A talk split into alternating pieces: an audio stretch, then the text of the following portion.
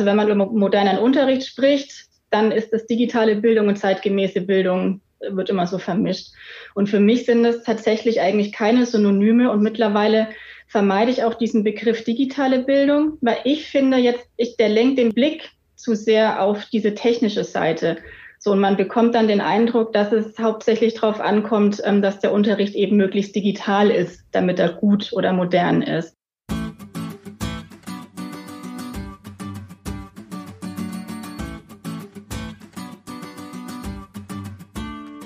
Willkommen bei der Marktplatzplauderei, dem Podcast von Lehrermarktplatz.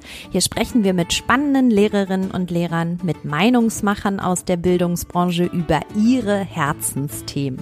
Unsere Gäste verraten ihre besonderen Tipps, Tools und Best Practices. Und das Beste daran, ihr könnt jede Menge für euch mitnehmen. Ich bin Judith und freue mich sehr, Host dieses Podcasts zu sein.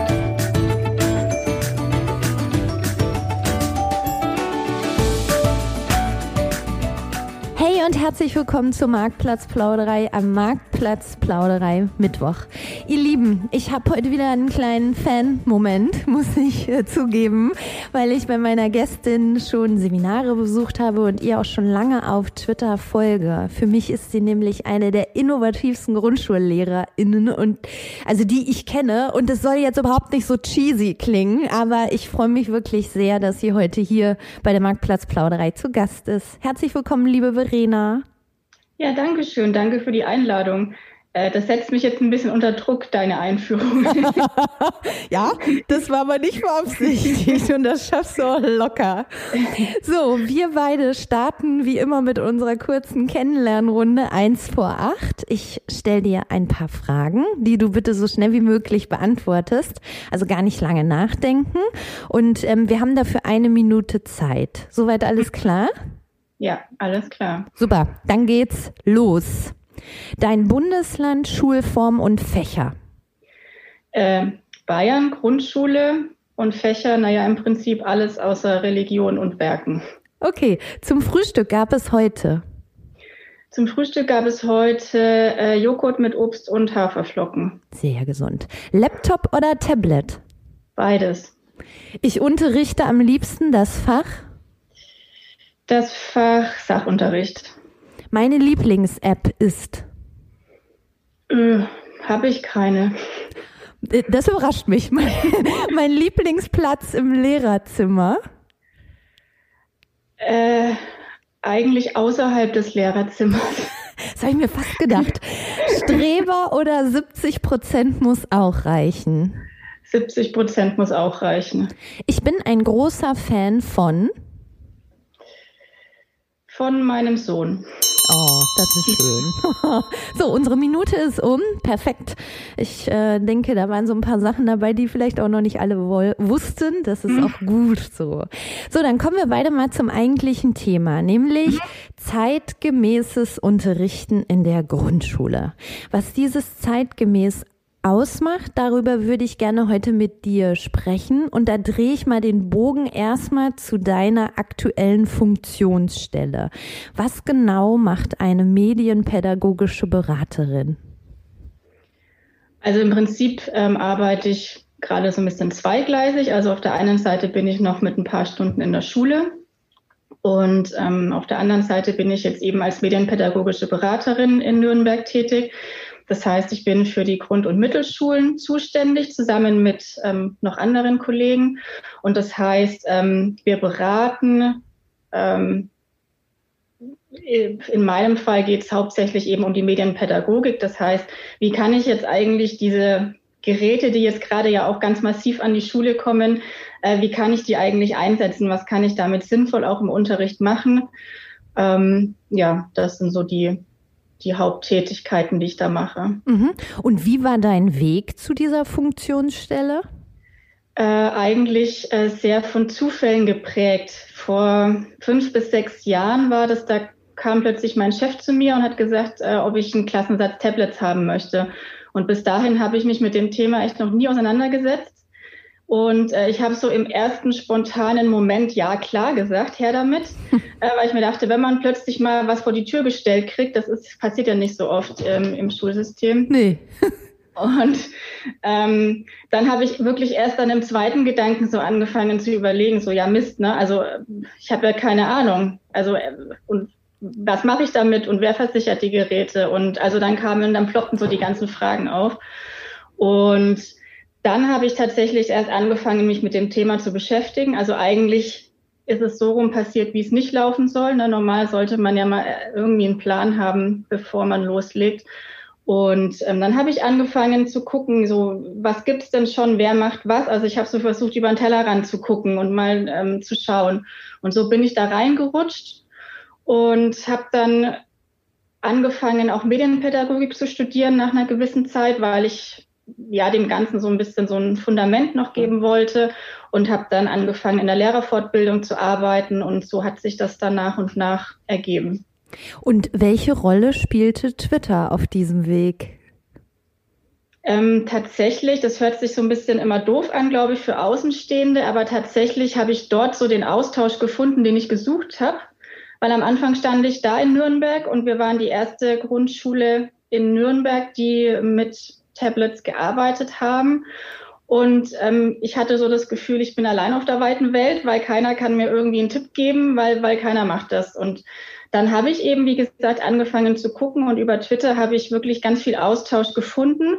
Und zwar nicht nur mit anderen Grundschulen, sondern auch mit anderen Schulformen, was ich total wichtig finde, so auch über den Tellerrand zu gucken und zu gucken, was läuft in anderen Bundesländern, was machen auch andere Schulformen und sich da auszutauschen. Also ich glaube, da habe ich ähm, ganz viel gelernt, ganz viele Ideen mitgenommen und gleichzeitig versuche ich das dann natürlich auch zurückzugeben und halt dann auch äh, meine Ideen wieder zu teilen. Ja, super wichtiger mal ganz Punkt. Kurz die Katze randaliert nämlich. genau, wir haben nämlich hier, äh, das kann natürlich jetzt keiner richtig sehen, aber wir haben hier natürlich eine Katze mit live im Podcast. Die kann man auch ja, nicht ja. aussperren, wie ich erfahren habe, weil sonst ja. randaliert sie vor der Tür. Ja, genau, aber jetzt hat sie leider auch innen randaliert. ich finde das toll. Ganz ist mir sehr sympathisch. Wie heißt sie eigentlich? Feli. Okay, gut. So. ähm, Jetzt hast du in diesem Schuljahr ja keine eigene Klasse, sondern konzentrierst dich an deiner Schule auch auf deine Rolle als medienpädagogische Beraterin. Also ich, ich, ich könnte mir vorstellen, dass deine Kolleginnen in den letzten Wochen des Distanzunterrichts auch sehr froh waren, dich zu haben, oder? Also welche Erfahrungen hast du so gemacht? Wie gut lief das insgesamt? Also ich glaube, das kann man so pauschal nicht sagen. Also mhm. ich glaube, das lief bei, an manchen Schulen sehr gut, an anderen Schulen äh, auch sehr schlecht zum Teil wahrscheinlich. Ich glaube, das war wirklich abhängig davon, ähm, wie man vorher auch schon aufgestellt war. Also welche Erfahrungen hatte man vorher schon? Hat man vorher auch schon auf irgendeinem digitalen Weg gearbeitet oder nicht? Äh, ganz generell ist natürlich jetzt der Fortbildungsbedarf in den letzten Monaten auch ganz massiv angewachsen. Beziehungsweise hat er sich natürlich auch verändert, weil sich jetzt natürlich erstmal alle so um dieses Distanzunterrichtsthema dreht. Ja, und was sind so deiner Meinung nach die, die, die größten Herausforderungen in der, in der Grundschule beim Distanzunterricht? Also generell die Herausforderungen, die ja in allen Schularten da sind oder da waren, so diese Sache überhaupt, wie hält man jetzt Kontakt, wie, wie ermöglicht man die Kommunikation und wie will man jetzt auch das Lernen oder den Unterricht gestalten. Ähm, das, diese Herausforderung hat man in der Grundschule natürlich auch. Ich glaube, in der Grundschule kommt nochmal ähm, dazu, dass einfach die Kinder natürlich noch relativ klein sind, dass sie noch die Unterstützung der Eltern viel mehr brauchen als natürlich ähm, ältere Schüler und Schülerinnen. Und ähm, das war natürlich dann auch für die Eltern zu Hause eine, zum Teil eine ganz große Belastung, weil die ja dann gleichzeitig im Homeoffice ähm, arbeiten oder noch zwei andere Geschwister da sind. Also das sind dann halt so schulartspezifische Herausforderungen, die noch dazukommen. Und was man dann eben auch immer bedenken muss, wenn man auch jetzt digital arbeiten möchte, auch da brauchen die Kinder natürlich zumindest am Anfang ähm, Unterstützung.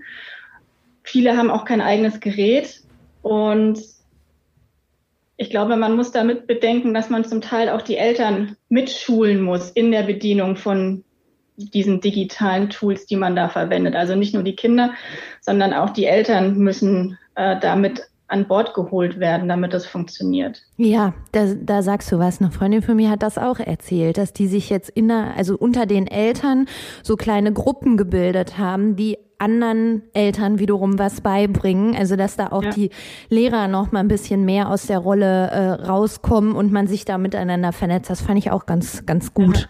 Ja. Ne? Das Aber das war, finde ich, im Sommer auch eine ganz schwierige Situation, weil zum einen hat man ja auch immer in der Zeitung gelesen, da wurde drüber geschimpft, ne, dass die Lehrer äh, nicht in der Lage sind, digital zu arbeiten und dass, dass man nur Arbeitsblätter verschickt werden oder eben stupide Aufgaben, die da abgearbeitet werden müssen. Und gleichzeitig ähm, habe ich aber auch immer wieder zum Beispiel bei Twitter eben gelesen, wie Kolleginnen und Kollegen erzählt haben, ähm, dass sie eigentlich versucht haben, kreativ zu arbeiten und auch digital und eben nicht nur so stupide Aufgaben zum Abarbeiten gestellt haben. Und die haben dann zum Teil die Rückmeldung von Eltern gekriegt, dass man doch bitte lieber äh, Arbeitsblätter bearbeiten möchte. Ja. Was ja. auch natürlich des, verständlich ist, weil die Eltern dann in dem Moment halt die Kinder leichter vielleicht vors Arbeitsblatt setzen können, wenn sie selber mit anderen Sachen beschäftigt sind. Aber das hat äh, die Kolleginnen und Kollegen zum Teil echt vor schwierige Situationen gestellt, weil auf der einen Seite haben sie auf den Deckel gekriegt, äh, weil man angeblich nicht innovativ und digital genug arbeitet. Und gleichzeitig haben sie dann wieder von der Hälfte der Eltern die Rückmeldung gekriegt, dass das eigentlich gar nicht erwünscht ist, weil das halt ähm, zu kompliziert war zu Hause dann. Ja, ja, ja, schwierige Situation, schwierige äh, Position, die man dann einfach auch hat, als, äh, als äh, Teil dann irgendwie so in der Mitte zu stehen. Jetzt ist es ja bei dir so, du arbeitest ja schon seit Jahren, ich sag mal, ähm, anders zeitgemäß mit gewissen Prinzipien, Endgeräten, digitalen Tools in deinem Unterricht. Und ähm, du hast ja eben schon ganz gut beschrieben, du wurdest ja auch so ein bisschen ins kalte Wasser geschmissen. Also hier kriegst du die, die iPads und äh, jetzt Schwimmer. Und ähm, ja, was sind denn so, also wie hast du dich dann mit dieser Aufgabe auch weiterentwickelt? Weil du bist ja auch jemand, der immer sehr viel von Grundprinzipien, Mindset, gewissen Einstellungen auch redet, wenn es um das Thema zeitgemäßen Unterricht geht. Also ganz prinzipiell bin ich da wirklich auch reingewachsen. Also das, was ich das erste halbe Jahr gemacht habe, würde ich jetzt nicht mehr so machen zum Beispiel.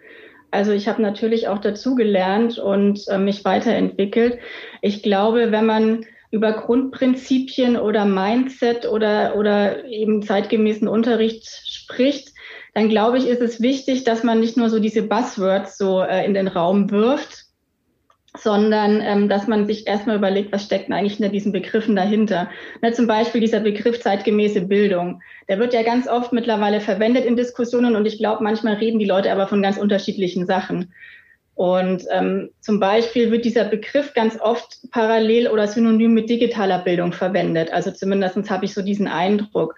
Ne? Also wenn man über modernen Unterricht spricht, dann ist das digitale Bildung und zeitgemäße Bildung wird immer so vermischt. Und für mich sind das tatsächlich eigentlich keine Synonyme und mittlerweile vermeide ich auch diesen Begriff digitale Bildung, weil ich finde jetzt, ich, der lenkt den Blick zu sehr auf diese technische Seite. So, und man bekommt dann den Eindruck, dass es hauptsächlich darauf ankommt, ähm, dass der Unterricht eben möglichst digital ist, damit er gut oder modern ist. Und eigentlich geht es ja nicht um die Technik, wenn man über zeitgemäße Bildung spricht, sondern zeitgemäße Bildung meint zumindest für mich, in meinem Verständnis meint es was anderes. Und digitale Medien können und ich glaube, sollten auch ein Teil davon sein, einfach weil die Gesellschaft ja ganz stark von dieser Digitalität geprägt ist und weil die digitalen Medien auch ermöglichen, ähm, zum Teil anders zu arbeiten. Ne? Aber es geht einfach nicht darum, jetzt einfach plötzlich alles digital zu machen oder alles, was vorher analog gemacht wurde, jetzt eins zu eins ins Digitale zu übertragen. Also ich Und glaube, ich glaube, das ist ein wichtiger Punkt, sich das ähm, mal bewusst zu machen. Ja, das glaube ich auch. Und ich finde, das wird immer besonders deutlich, wenn man an konkreten Beispielen das auch irgendwie kenntlich macht. Deswegen fände ich es total schön, wenn du jetzt einfach auch aus deiner Sicht nochmal konkret äh, ein Beispiel bringst oder vielleicht auch zwei, wo du sagst, also äh, das hat eigentlich total gut geklappt und, ähm, und das ist meine Definition von zeitgemäßem Unterricht. Ähm, Ja. also sagen wir mal ganz allgemein, meine Definition von zeitgemäßem Unterricht ist wirklich, dass man zum einen ein individualisiertes Lernen hat, weil einfach dieses One Size, Size Fits All, das funktioniert nicht. Ähm, und gleichzeitig ganz viel Kommunikation und Zusammenarbeit aber auch im Mittelpunkt steht und auch so Kreativität, kreatives, flexibles Denken. Und äh, wenn man jetzt konkrete Unterrichtsbeispiele sich angucken möchte, dann Entschuldigung, die Katze. du, ich höre die gar nicht so sehr. Ich weiß nicht. ja, normalerweise schläft die dann auch echt auf meinem Schoß, aber gerade ist sie irgendwie aufgeregt. Aktiv, ja. Ähm, Entschuldigung. Kein Problem.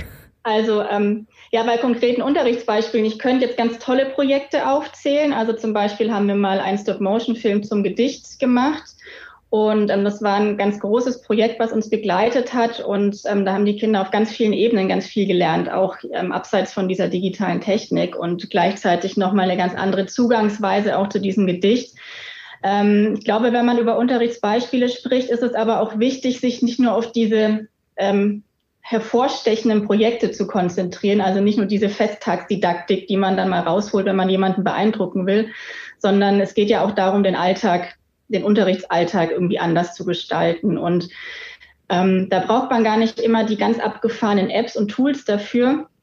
Eine ganz große Chance für mich ist zum Beispiel ähm, das, was in jedem Gerät integriert ist, nämlich die Möglichkeit, Fotos und Videos aufzunehmen oder auch Ton festzuhalten. Weil dadurch hat man plötzlich die Chance, ähm, Dinge, die eigentlich flüchtig sind, sowas wie Sprache, plötzlich haltbar zu machen. Und das alleine bietet schon ganz viele Chancen im Unterricht. Und ähm, wenn du jetzt eine App wissen möchtest, die ich gerne benutze, ähm, dann wäre das, glaube ich, Book Creator. Mhm. Das ist eine App, da kann man so multimediale Bücher gestalten und die nutze ich ganz vielfältig im Unterricht. Und ähm, das ist auch was, worauf ich Wert lege. Also ich möchte nicht 20 verschiedene Anwendungen nutzen und jedes Mal wieder neu erklären, wie das funktioniert, sondern ich möchte so eine Handvoll haben, die man flexibel einsetzen kann. Und Book Creator kann ich halt wirklich verwenden, um ähm, da, damit die Kinder individuelle Portfolios anlegen. Sie können damit ähm, auch präsentieren, sie können kreativ gestalten, sie können Geschichten schreiben. Also ganz viele unterschiedliche Möglichkeiten, ähm, was man da machen kann. Und ganz generell versuche ich im Unterricht auch immer Möglichkeiten zu schaffen, damit die Kinder irgendwie durch ihr eigenes Handeln auch so erleben, wie die Welt funktioniert. Ne, damit es eben nicht nur so theoretische Hinweise bleiben. Äh, zum Beispiel, äh, wenn es jetzt darum geht, dass, dass oft ähm, Bilder bearbeitet oder gefälscht sind, die man so im Internet findet oder eben auch Falschmeldungen verbreitet werden, dann kann ich das mit erhobenem Zeigefinger den Kindern erklären. Dann glaube ich, bleibt das aber sehr abstrakt. Und das ist nicht greifbar für Grundschulkinder. Und wenn Sie das aber mal selber gemacht haben, also wenn Sie selber mit der Greenscreen-Technik zum Beispiel Fotos bearbeitet und gefälscht haben oder wenn Sie selber mal so Falschnachrichten veröffentlichen, dann wird es sehr viel greifbarer für die Kinder. Ja, absolut. Also ich finde auch immer bei allen Beispielen, die ich auch so sehe, die da rumschwirren oder die bei Fortbildungen gezeigt werden, ist es immer dieses, dass die Kinder viel mehr ins Tun kommen, ins eigene Tun. Ne? Ja. Also selbst kreieren, ähm, auch wenn sie dann Tools anwenden, gar nicht oft selbst erklären, wie es funktioniert. Also klar kurz, aber dann arbeiten sie damit und lernen es so auch viel besser äh, kennen. Ne? Und ähm, dann hat man vielleicht auch eine Unterrichtsreihe wie so eine Stop-Motion-Reihe, das können wir vorstellen, das dauerte auch ziemlich lang. Ne? Also das war ja wahrscheinlich so eine Unterrichtsreihe. Wie lange hat die gedauert? Also das Projekt hat uns über mehrere Wochen begleitet mhm. natürlich. Ähm, war aber ist nicht so, dass wir nur noch das gemacht haben, sondern wir haben natürlich auch noch andere Sachen in, in, den, in der Zeit gemacht. Ähm, ich versuche generell fächerübergreifend zu arbeiten. Das ist ja in der Grundschule der Vorteil, den wir haben, dass das da viel besser funktioniert als an weiterführenden Schulen. Und dann kann man das auch aufteilen. Ne? Dann passieren manche Arbeiten im Kunstunterricht, die Vertonung war dann im Musikunterricht. Und auch so, ähm, ich also bei mir generell im Unterricht müssen nicht immer alle im Gleichschritt das Gleiche machen. Also das kommt schon mal vor, dass die eine Gruppe an einer einen Sache arbeitet und die andere Gruppe gerade an was anderem. Und so war das bei diesem Projekt dann auch. Das heißt, eine Gruppe hat gerade Fotos gemacht für den Stop-Motion-Film. Da braucht man ja einfach sehr viele. Das dauert eine Zeit. Und die anderen haben aber vielleicht auch gerade was gerechnet. Mhm. Und wenn man das so aufteilt, dann schafft man es eben auch, doch so aufwendigere Projekte eben irgendwie mit unterzukriegen, ohne dass dann hinten äh, der restliche Lehrplan äh, hinten runterkippt. Also ja, das kann ich mir gut vorstellen. Was ich jetzt immer beobachte in auch so Fortbildungen zum Thema ist oft, dass dann sowas kommt wie, ja, aber wenn das so lange auch dauert, das schaffe ich ja gar nicht alles hier, mein, mein, meine ganzen, meinen ganzen Lehrplan abzudecken oder die Kompetenzen zu schulen oder weiß ich nicht was. Also das kommt ja oft, ne? Weil ja. man, weil einige LehrerInnen, und das ist jetzt kein Vorwurf oder so, auch noch daran gewohnt sind, sich durch ein Leitmedium wie ein Schulbuch jetzt durch so ein Schuljahr auch begleiten zu lassen, ne? Ja. Ähm, wie reagierst du jetzt immer auf so ein Argument, wenn das aus dem Publikum kommt oder von den Zuhörern oder TeilnehmerInnen? Ich versuche eigentlich zu zeigen, dass es eben nicht darum geht, dass man jetzt nochmal was hinten drauf gepackt kriegt, was man auch noch mit abarbeiten muss, weil dann ähm, natürlich ähm, hätten die alle recht. Also wenn ich jetzt den Lehrplan habe, den ich sowieso schon meistens äh, nur mit hängender Zunge irgendwie äh, durchkriege im Schuljahr. Und dann packt mir jetzt jemand noch diesen großen Packen Medienerziehung oder Medienkompetenz oder wie man es auch nennen möchte, auch noch zusätzlich obendrauf. Ähm, ja, dann sehe ich kein Land mehr. Und das, was ich eigentlich zeigen möchte, ist, dass durch die Nutzung von digitalen Medien, also zum Beispiel Tablets im Unterricht, dass ich einfach manche Sachen im Unterricht auch ganz anders angehen kann, von einer ganz anderen Seite angehen kann und dann arbeite ich ja an Lehrplanthemen. Aber ich nutze eben diese digitalen Medien dabei. Und ähm, dann ist es nicht was, was noch zusätzlich oben drauf kommt, sondern dann ist das was, was den Unterricht verändert an mancher Stelle. Und ja, ich glaube, das ist eigentlich die beste Erklärung. Der Unterricht ändert sich. Ja, genau. Das stimmt, das ist eine gute Erklärung dafür. Jetzt, jetzt sagen ja einige, dass Corona und der damit verbundene Fernunterricht einen Schub bei den Lehrerinnen und Lehrern in Bezug auf den Einsatz äh, digitaler Tools ausgelöst hat. Wie siehst du das? Also einen Digitalisierungsschub gab es auf jeden Fall. Ne, wenn man jetzt mal schaut, gerade was an Geld jetzt auch ausgegeben wird, um Leihgeräte zur Verfügung zu stellen. Äh, Lehrergeräte soll es jetzt geben und ähm, natürlich sind jetzt alle in gewisser Weise gezwungen, sich mit diesem Digitalisierungsthema mehr zu beschäftigen. Ähm, das ist erstmal nur ein Digitalisierungsschub und ähm, ich glaube, die große Herausforderung wird sein, wenn jetzt diese, diese Krisensituation von Corona, wenn die vorbei ist, dann wird die große Herausforderung zu sein, ähm, zu gucken, was bleibt eigentlich davon, beziehungsweise auch, äh, was, was wollen wir eigentlich? Also wie soll unser Unterricht aussehen? Weil momentan ist es ja eher Krisenmanagement an vieler Stelle. Ne? Man muss diese Krise irgendwie in den Griff kriegen, ähm, dass die Schüler jetzt eben nicht im, im Klassenzimmer sitzen und ich glaube, diese Sehnsucht nach der gewohnten Normalität ist ganz groß. Also wir sehnen uns alle danach, dass die Schulen dann wieder öffnen können. Und dann, ich glaube, man tappt leicht in die Falle, dass man dann die Chance der Digitalisierung lediglich darin sieht, dass man jetzt gerade momentan eben den Unterricht ins Digitale übertragen kann, um diese Krise zu meistern. Und danach äh, kehren wir ins Altbekannte zurück und machen alles genauso wie vorher. Mhm. Und ich glaube, dann würden wir die wahre Chance übersehen, nämlich dass wir durch diesen Digitalisierungsschub auch mal drüber nachdenken, wie Schule und Unterricht und das Lernen in so einer Kultur der Digitalität eigentlich aussehen könnte, so dass wir dann nicht nur einen technischen Digitalisierungsschub haben, sondern eben auch einen Schub ja, in Richtung zeitgemäße Bildung. So mit dem Ziel eben den jungen Menschen auch so die Kompetenzen mitzugeben, dass sie teilhaben können in, in, in dieser Gesellschaft, so wie sie eben ist.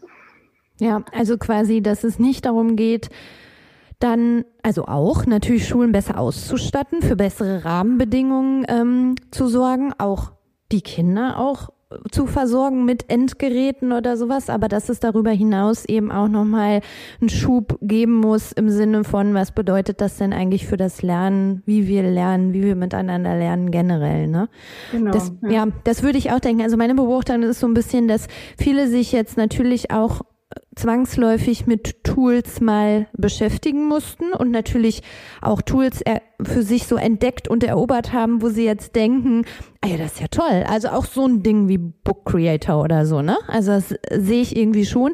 Die Frage ist nur wirklich tatsächlich, ähm, wie geht das dann weiter? Und es ist ja nicht mit dem Einsatz des Tools alleine getan, sondern ne, das Anders ja. des Unterrichts, von dem du eben auch schon gesprochen hast. Ja. Ne? ja. Aber ich denke, was man auf jeden Fall festhalten kann, ist, dass sich viele Kolleginnen und Kollegen jetzt so schon auf den Weg gemacht haben und jetzt auch so diese digitale Welt ein bisschen für sich entdecken. Ja, und flexibel einfach reagiert haben, ne? Und auch ja. mussten. Also, weil du hast ja nun mal deine großen Klassen und der eine hatte jetzt kein Endgerät, der andere schon. Bei den anderen, wie du es eben beschrieben hast, sagten jetzt die Eltern, ja, aber das möchte ich nicht, können wir bitte auf Papier arbeiten. Also ja. diese unglaubliche Ansprechbarkeit, Flexibilität, auch bis in die späten Abendstunden hinein, ja, weil es nun mal einfach alles nicht ging oder auch nicht lief und so. Also das hat mich auch wirklich schwer beeindruckt, muss ich wirklich sagen. Ja. Ja. ja. Da hat manch andere äh, Firma so oder auch Mitarbeiter in der Wirtschaft mehr gestruggelt, ne? Also mhm. da muss, das muss man wirklich sagen. Das fand ich auch sehr beeindruckend, ja. Ähm, wir schließen immer so ein bisschen mit so drei Tipps oder Tipps für etwas. Und deswegen ist meine Frage jetzt auch so ein bisschen an dich. Also welche drei Tipps, Empfehlungen für zeitgemäßen Unterricht in der Grundschule gibst du denn auch in deinen Fortbildungen den GrundschullehrerInnen mit auf den Weg? Also weil oft geht es ja darum, erstmal ins Tun kommen. Ne? Ja. Ähm, ich glaube, was wichtig ist, ist einfach so eine generelle Offenheit, äh, dass man offen dafür ist, auch mal über den Tellerrand zu gucken, auch den Unterricht nochmal neu zu denken. Also nicht nur die Unterrichtsvorbereitung der letzten zehn Jahre rauszuholen und dann vielleicht mal zu gucken, wo kann ich vielleicht ein bisschen Digitalkram so mit einschieben, sondern wenn man sich das Potenzial eigentlich bewusst macht, was in den digitalen Medien steckt, dann führt es eigentlich zwangsläufig dazu, dass ich auch mal nochmal komplett neu denken muss, so mein Unterricht und mal auch Sachen über Bord schmeißen muss. Also diese Offenheit und diese Bereitschaft, auch ein Leben lang dazu zu lernen, finde ich ganz wichtig. Und das ist ja auch was, was wir von unseren Schülerinnen und Schülern eigentlich erwarten, dass sie sich mitten im neuen Thema offen auseinandersetzen, auch auf die Gefahr hin, äh, nicht der Experte zu sein in dem Moment, auch auf die Gefahr hin, einen Fehler zu machen. Und ich glaube, wenn wir das erwarten, dann müssen wir den Maßstab auch an uns ansetzen dass das für uns genauso gilt. Auch diese Fehlerkultur. Es ist nicht schlimm, wenn man mal einen Fehler macht. Und ähm, ansonsten ähm, ist mein Tipp wirklich, ich denke, für einen zeitgemäßen Unterricht, der die Kinder eben dazu befähigt, sich in dieser Gesellschaft, die durch Digitalität geprägt ist, ähm, sich da zurechtzufinden, gehört der Einsatz von digitalen Medien mit dazu. Und gleichzeitig geht es aber eben überhaupt nicht darum, auf Teufel komm raus, alles, was bislang analog gemacht wurde, jetzt eins zu eins ins Digitale zu übertragen. Ja.